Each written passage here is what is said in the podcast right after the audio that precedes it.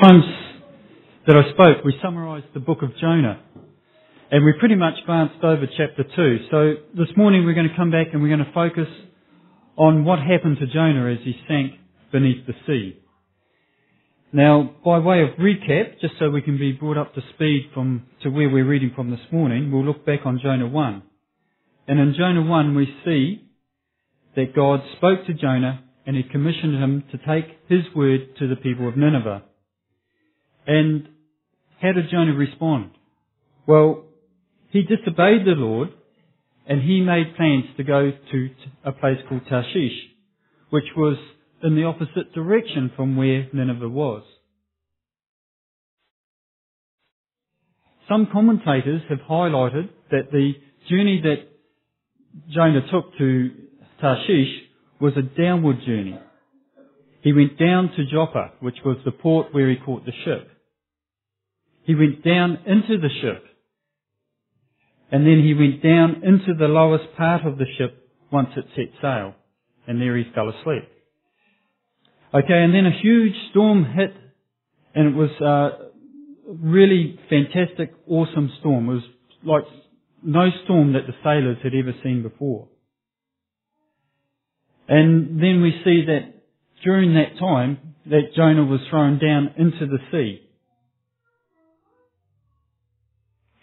And as we read through chapter 2, we will see that Jonah went down to the moorings of the mountain. He went down as far as he could possibly go.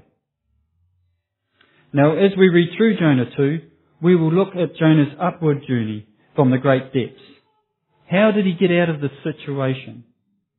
We will find that he cried out to the Lord and that his only way up was the Lord. And it was only through his grace and mercy. Now the key verse for us this morning is verse 9. Salvation is of the Lord, and that is our main theme for this morning. Okay, so Jonah chapter 2. We might actually just go back one verse in chapter 1 to verse 17. Now the Lord had prepared a great fish to swallow Jonah. And Jonah was in the belly of the fish three days and three nights. Then Jonah prayed to the Lord his God from the fish's belly, and he said, I cried out to the Lord because of my affliction, and he answered me. Out of the belly of Sheol I cried, and you heard my voice.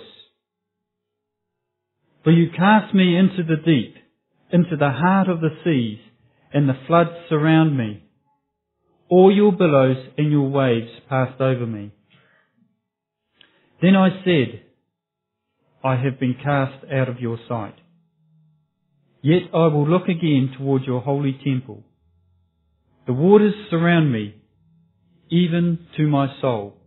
The deep closed around me. Weeds were wrapped around my head. I went down to the moorings of the mountains. The earth with its bars closed behind me forever. Yet you have brought up my life from the pit, O Lord my God. When my soul fainted within me, I remembered the Lord, and my prayer went up to you into your holy temple. Those who regard worthless idols forsake their own mercy, but I will sacrifice to you. Sounds like Jonah's had a call. It's pretty good where the reception gets to. Those who regard worthless idols forsake their own mercy, but I will sacrifice to you with the voice of thanksgiving. I will pay what I have vowed. Salvation is of the Lord. So the Lord spoke to the fish, and it vomited Jonah onto dry land. Okay, this morning as we look through Jonah 2, I'm going to bring forward four points. We're going to see how Jonah chose to rebel. We're going to look at the fact that Jonah was in was in real deep. We're going to look at Jonah's only hope. And fourthly, we're going to look at Jonah and the cross. Now one of the, uh, point number one, Jonah chose to rebel. One of the interesting things that we discover as we read about different people in the Bible, we see that they are far from perfect. Usually heroes are expected to be of strong character. And we expect them to make the right choices, particularly when they are under pressure. Jonah, it seems, is in good company in Scripture uh, when it comes to people walking outside the will of God. When we look at Jonah himself, he was a man of God, he was a prophet, he knew the will of God. However, he deliberately chose to ignore God and to run and hide. He started his downward journey hoping to retire in the seaside settlement of Tarshish. That way he could have been away from God and he definitely was going to be away from the people of Nineveh. Now, we can surmise from what we read here that Jonah broke off contact with God as well. As far as we can see, he didn't pray until he was in big trouble when he was sinking below the Mediterranean Sea. He didn't pray when God commissioned him to go to speak to the people of Nineveh. He didn't pray when he was going to Tarshish. He didn't pray when the ship set off, and he didn't pray when he was even asked to when the storm had hit.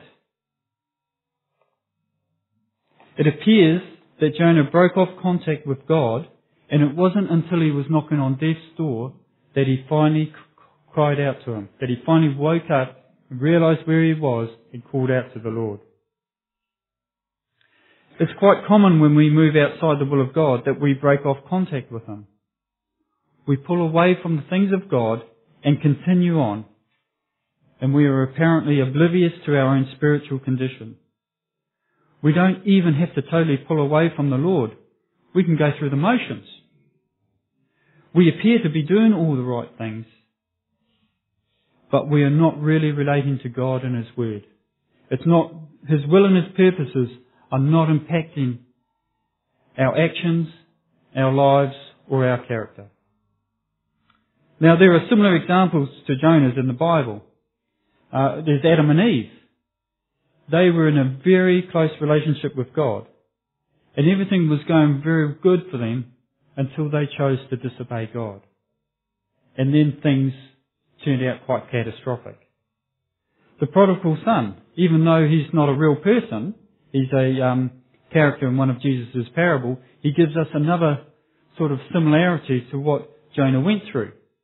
Now the prodigal son had everything that he could possibly need, but he chose to cash in his inheritance and go live his own life in the world.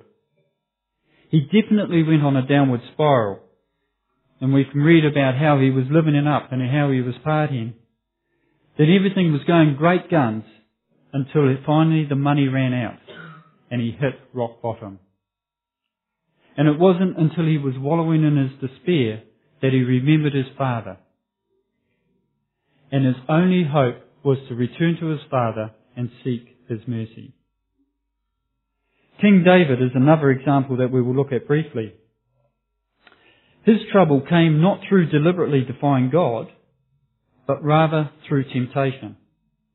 And we can definitely see a downward spiral when he was first met um, Bathsheba. David wasn't in any physical danger like Jonah was, but he certainly ended up in spiritual deep water. Jonah himself was in doubly deep. He was in physical danger as well as in spiritual danger. Okay, so what happened with King David? David stayed at home when he should have been at war. He spotted Bathsheba and found her to be beautiful to behold. He then found out who she was, and he was informed that she was married. But even knowing that, he still arranged things so that he could sleep with her.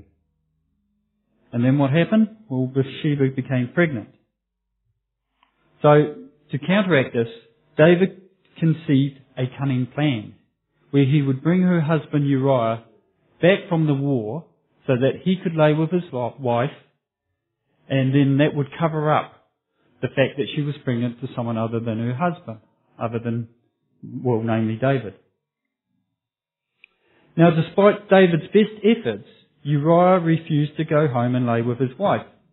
This is what he stated. He said that while the Ark of the Covenant is dwelling in a tent, and the armies of the Lord are camped in a field, I'm not going to go home and eat drink, and lay with my wife. So David's plan was foiled, so he had to come up with another cunning plan. And it just gets more and more sinister as we go along. He organised for Uriah to go back to the battle and to be exposed to the fiercest fighting. That way, he would most likely be killed. And the gall of it all was that David even had Uriah deliver a sealed message to the army's commander issuing the order to carry out this murderous plot. This scheme of David's worked and Uriah was indeed killed. And when news of Uriah's death came back to David, he made some flippant que sera comment. And then he went on to marry Bathsheba and he brought her into his home and she bore him a son. So David had gone from staying home to coveting his neighbour's wife to committing adultery to trying to cover it up to committing murder he then got away with murder and he got what he wanted and married Bathsheba. It really was a downward spiral. And this process went on for a period of time. It went on for at least nine months. And it appears that David either didn't realize or he didn't acknowledge that he was living outside the will of God. Most of us sitting on the sidelines would be asking, how does this happen? What were you thinking? It wasn't until Nathan the prophet exposed the sin to him that David finally realized the gravity of what he had done. He confessed his sin and repented. You can read his response in Psalm 51. And we see that David remained king, but there were severe consequences for his actions. Sadly, this sort of downward spiral is not unheard of among believers. What starts out as a small thing that goes unchecked grows into a big mess. The person involved seems to go numb towards God. They either ignore Him or they don't really submit to Him. They go through the motions. They have their spiritual blinkers on when it comes to considering their own spiritual condition. And this person ends up in way too deep. David did, and that is also where we find Jonah at the beginning of our reading today. Point number two, Jonah was in deep. Now some of the language that Jonah used in chapter 2 is that of great peril. As we read through chapter 2, we see that there is a lot of similarities to Psalm 18, which we read earlier. This is how Jonah describes the situation. He was cast into the deep. The flood surrounded him. The billows and the waves passed over him. Weeds wrapped around his head, and the earth with its bars closed behind him. He talks about being brought out of the pit. Things were looking pretty bleak, and Jonah was in deep trouble. Like David, Jonah came to a point where he finally recognized that he was in trouble. They say that before you can deal with a problem, you have to recognize that you have a problem. And Jonah certainly recognized that he had a problem. This is what he said. I cry out to the Lord because of my affliction. Now notice the word that he used there was affliction. That's why he cried out to the Lord. He wasn't crying out to the Lord out of his affection. He was in big trouble. So he was crying out of, to the Lord out of his desperation. Jonah also says that he cried out to the Lord out of the belly of Sheol. Now, Sheol is a Hebrew word which means for the place of the dead. So it gives you a bit of an idea of where he saw himself as being. And finally we see that he says that I have been cast out of your sight. The ultimate consequence of sin is being cast out of the sight of God. Now, I think to be fair, in this case, it would have been pretty obvious that Jonah was in trouble. At this point in time, he was rapidly sinking below the waves into oblivion. But the possibility of consequences didn't seem apparent to Jonah as he was on his journey to Tarshish. The thought that God may discipline him for his disobedience and rebellion didn't occur to him. It was pretty obvious now. Note what Jonah says in regard to God's hand in what was happening. He says, You cast me into the deep, into the heart of the sea. It was the sailors that physically threw him overboard, but they were just agents of God's judgment. All your billows and your waves passed over me. I have been cast out of your sight. When we sin against God, He disciplines us and allows us to experience the consequences and the pain that comes with that. This can sometimes continue long after we have repented. It did in David's case. However, he does not deal with us in such a way to destroy us. He brings us towards hope. And Jonah prescribes to that hope below the depths of the sea. Point number three, Jonah's only hope. Now, looking back, when I was about seven or eight years old, I was in awe of this little electronic box which was in the corner of our lounge. There were some pretty awesome programs on in those days, despite what my kids say about reruns. I particularly remember two of my favourite programs at the time.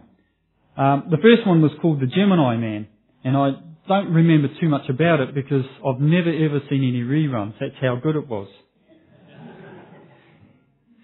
But basically what it was was this, he was an invisible man, but, and here's the cool thing, he could only be invisible for 15 minutes each day. And he became invisible by pressing a button on his watch. It was pretty cutting edge stuff. The other program that I particularly enjoyed each night after school was a rerun of the 60s TV series of Batman. Now I just want to note that it is a rerun. Okay, I'm not as old as the youth group make out that I am. We went away on camp recently and I got absolutely hammered for being old. Okay, anyway, Batman. He had a cool costume. He had a secret hideaway. He had a Batmobile and he had all sorts of gadgets. It was really cool. The best thing about Batman was the suspense of Batman facing impending doom at the end of every episode. Some ridiculous supervillain would capture Batman and Robin. He would tie them to some over the top death contraption. And there was, it just looked like there was no way for Batman and Robin to get out. How would he escape? And it was a case of having to tune into the same bat channel at the same bat time to find out what happened. And it seemed like an eternity to the next episode. And you can imagine if they played it on a Friday, I had the whole weekend to wait and find out what happened to Batman. But it was worth it because Batman always foiled his enemies. He, he would use either some device from his utility belt or some scientific logic or some natural event. I mean, I remember even one time he used a solar eclipse to escape from wherever he was. Of course, as you get older, you start asking questions like, why did they go to such incredible lengths to kill Batman? Weren't there any bullets in the 60s? And why, oh why, did the Bat guys, bad guys, not the bad guys, the bad guys were the good guys, but why oh why did the bad guys always, always leave Batman on his own, to his own devices, right at the crucial time? Inevitably, that was when he escaped. Like Batman at the end of each episode, Jonah was in deep trouble. How was Jonah going to be saved? He didn't have a utility belt. Who was going to save Jonah? He couldn't save himself, he was, as we read, he was in really big trouble. There was no way he was going to get himself out of that situation. Could others save him? Well, no, the only ones nearby were the sailors who threw him overboard. And as soon as they threw him overboard, the storm calmed down. So I don't think they would have been too keen. And even if they could, Jonah was beyond their reach. Jonah was on his own. Jonah recognized that it was pointless to rely on idols to save you. Those who regard idols forsake their mercy. Now, an idol isn't just a statue that we've got uh, sitting on our mantelpiece at home. It is anything that we place before God. And it's not necessarily a bad thing. But when we value something more than we value God, then it does become a bad thing. Now it's probably fair to suggest that Jonah's idol was his patriotism. He regarded his loyalty to Israel and the welfare of his nation more important than obeying God and doing his will by taking the word of the Lord to the Assyrians, who were Israel's enemies. So we see that Jonah couldn't save himself, others couldn't save him, and there was indeed nothing on earth that could save him. There was only one hope for Jonah, and he recognized that his only hope was the Lord. I have been cast out of your sight, yet I will look again to your holy temple. When my soul fainted within me, I remembered the Lord, and my prayer went up to you in your holy temple. Then Jonah goes on to make this great declaration. Salvation is of the Lord. The only way up is God. We can read in Psalm 39 verses 7 to 8. And this is what the psalmist says. And now Lord, what do I wait for? My hope is in you. Deliver me from all my transgressions. Do not make me the reproach of the foolish. And as Jesus states in John 14:6, and we stated as well earlier, I am the way, the truth and the life. No one comes to the Father except through me. Jonah repented of his disobedience, and God in his mercy and his grace saves him. And it may seem strange, but salvation came in the form of a great fish, which the Lord had prepared, and Jonah spent three days and three nights in that fish. I think if it was me, I probably would have preferred Jacques Cousteau in his diving gear with a spare oxygen tank. Point number four, Jonah and the cross. Okay, we've already seen that there are similarities between Jonah and other portions of Scripture. We, have seen how someone who has turned from God realize what they've done, they've turned away from their wrongdoing and called upon the Lord. They then submit to Him and are saved by His grace and His mercy. Ultimately, what all of these spiritual experiences point to is the work of the cross. The gospel is central to the whole of Scripture. And it's probably timely to remind ourselves that the gospel is applicable to the believer and the unbeliever. The work of the cross is still at work in the believer's life after they have been saved. When we are saved, that is only the beginning. Because of what Christ did on the cross, God and us are working together to transform ourselves to be more like Christ. Why? Well, it's part of our ultimate salvation process we've become more available to be used by God for His purposes and His glory. Max Lucado puts it like this. Why does God have you on the course? Why didn't He beam you up the moment He saved you? The fact is, you and I are here for a reason, and that reason is to glorify God in our service. We'll come back to that in more detail soon. So here are three ways in which we can draw similarities between Jonah's story and the cross. The first is the similarity between Jonah and the death and the resurrection of Jesus. Before Jesus went to the cross, he talked about the sign of Jonah. This is the sign that he gave as evidence that he was who he said he was, the long awaited Messiah.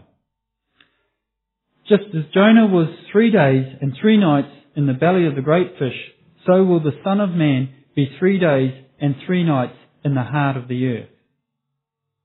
And his claim proved to be true. Jesus died on the cross, he was placed in the tomb for three days, and he triumphantly conquered death and sin. And because of this, we have substance to our faith. Now, you could probably argue that Jonah's deliverance from the fish was not exactly triumphant. The Hebrew word used in verse 10 for how Jonah was delivered from the fish is the word vayak. Now, if we carefully analyze this word and go back to its original meaning, we see that it translates into English as vomit. So here it is for all time written that Jonah was fish vomit. Not exactly triumphant or glorious, was it? Well, was it? Let's put ourselves into Jonah's sandals for just a moment. He willingly rebelled against God, and he knew that he had done that, and he knew that there would be consequences to that. He was this close to drowning. And on top of that, he just spent three days in the belly of a fish. And we can't even fathom of how horrible that would be. There are some pretty heavy consequences going on there for disobeying God. So I'm guessing that as Jonah stood on that seashore, covered in goodness knows what, that he would have felt that he indeed had come out a winner this time. Not only had he escaped, but he was restored by God and his ministry was to continue. Second, we shall look at the similarity of what happened to Jonah and what happened for the non-believer. At the beginning of our history, mankind had a close relationship with God. However, Adam and Eve chose to rebel against God. This brought spiritual death and separation from God for all people. Because of this, the spiritually dead person is in a perilous situation. They cannot save themselves. They cannot be saved by others. And they cannot be saved by any idol or by any ideals or by any possessions or by anything of this earth. However, they have a great hope. They can be saved by God. God in His mercy and His grace didn't send a great fish but he sent his own son who took on the sin of the world when he died on the cross. He was buried and then he was triumphantly resurrected. He conquered the power of sin and death. The non-believer can be saved by turning from their sin, calling on the Lord and surrendering their life to Him. The difference between Jonah and today's non-believer is that there is no downward journey. The person who is not a follower of Christ is already in deep. Our sinful nature is something that we have inherited. We are born into it. It is part of who we are. But as with Jonah, there is hope. There is someone who can save us. Reading from 1 Corinthians 15. But now Christ is risen from the dead and has become the first fruits of those who have fallen asleep. For since by man came death, by man also came the resurrection of the dead. For as in Adam all die, even so in Christ all shall be made alive. And a similar verse in Romans chapter 5. For as by one man's disobedience many were made sinners, so also by one man's obedience many will be made righteous. And the third thing that we shall look at here is the similarity of Jonah's story and how the, how the believer handles their sin. Now we see that Jonah was a man of God who chose to walk away from the Lord. And we know from 2 Kings 14 that Jonah was a prophet based in Israel. He had a relationship with God. But Jonah decided to say no to God. He tried to get away from him and he rebelled against him and he was on a downward journey of sin. Part of what the cross is about is the refinement of the believer to become more Christ-like.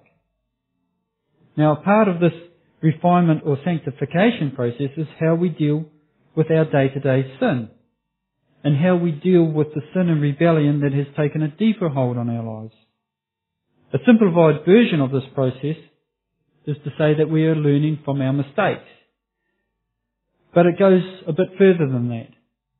God who loves us disciplines us when we move outside of His will. Not so that we can just know what not to do next time, but rather that we can implement real change into our nature. so that we can become more like Christ. And this is accomplished pretty much in the same way that Jonah reacted to his situation and how the non-believer comes to know God.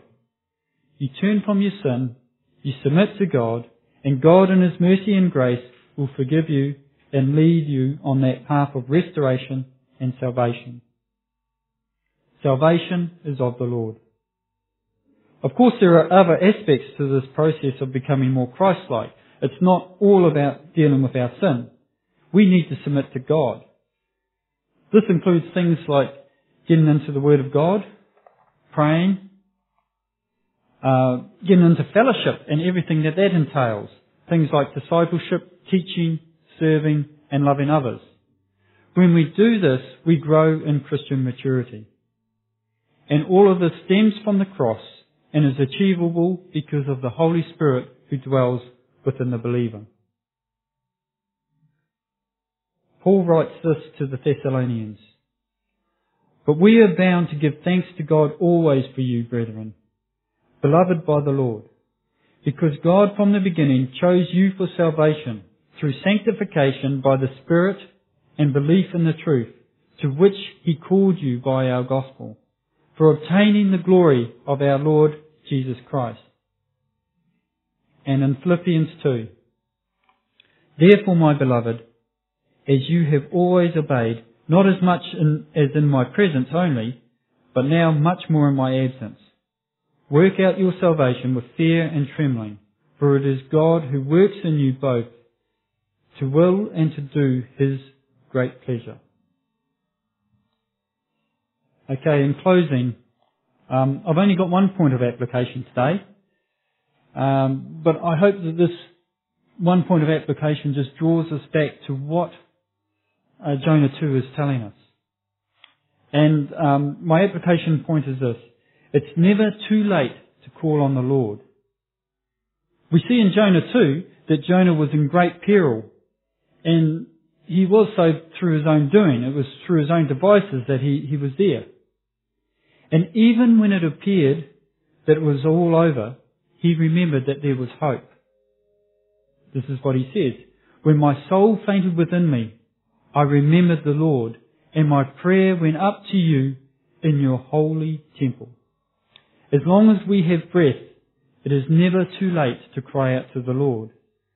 Uh, we can remember another example like the thief on the cross. Now, the flip side of this is that it is never too early to call upon the Lord. For us to grow in Christ, we need to seek Him consistently and constantly. It is wise for us to deal with anything that hinders this as early as possible. It is wise for us not to allow it to become a huge stumbling block. We can avoid unnecessary heartache and can be where God wants us to be a lot sooner. Let's finish with the words of Jonah as he went on to dedicate himself to the Lord. But I will sacrifice to you with the voice of thanksgiving. I will pay what I have vowed. Salvation is of the Lord. Let's pray.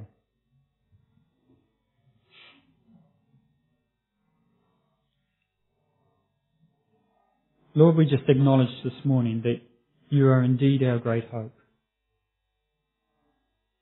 And Lord, just, just as we're praying, Lord, I just pray for, for anyone here who, Lord, feels like that they haven't really been calling out to you recently. That, Lord, they haven't been seeking you. And Lord, that they are on that downward spiral. Lord, I just pray that this word this morning will speak to them, that Lord, that, that you are indeed the great hope that we have. That Lord, that the only way that we are saved, whether it's as non-believers or whether it's as we are being transformed to be more Christ-like, is through you, is through the work of the cross. Lord, may we always, always call upon you in each and every situation that we're in.